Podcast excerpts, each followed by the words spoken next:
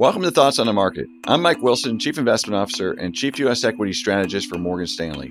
Along with my colleagues bringing you a variety of perspectives, I'll be talking about the latest trends in the financial marketplace. It's Monday, October 14th at 9 a.m. Eastern. So let's get after it. Last week, all eyes were on the ongoing trade negotiations as Chinese diplomats visited for high level trade talks.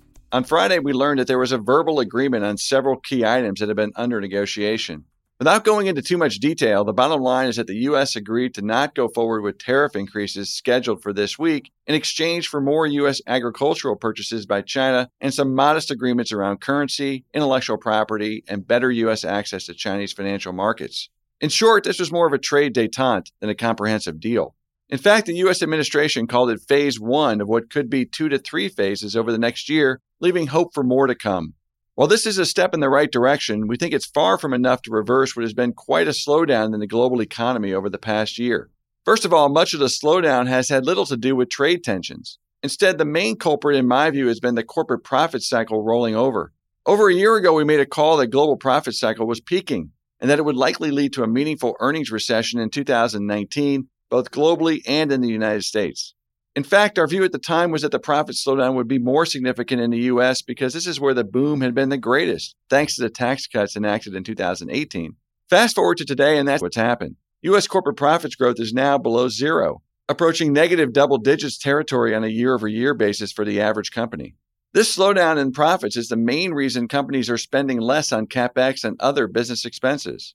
They've even started to reduce the number of hours worked for employees, and wage growth has decelerated from 3.4% to 2.9% over the past six months. To me, this is an early warning sign that if profits don't start to show an improvement, companies may have to consider a reduction in headcount, which is something they hate to do because it's so expensive.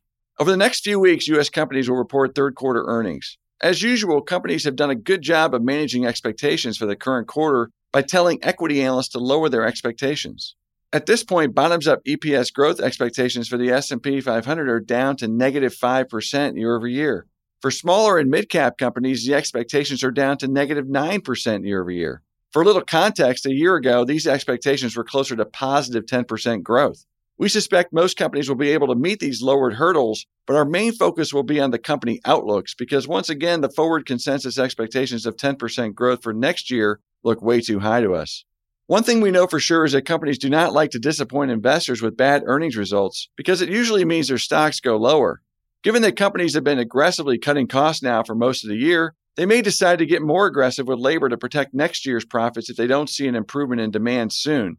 The hope last week was that a trade deal may be just what the doctor ordered in this regard. However, we just don't see enough in this phase one agreement to deliver the improvement in demand and confidence needed to reverse the established downward earnings trend already in place.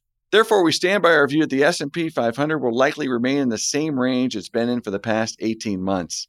Given we're closer to the top end of that range today, suggests there's more downside than upside at this point. Stay defensively oriented until we get through earnings season and forecasts get more realistic for next year and prices reflect that.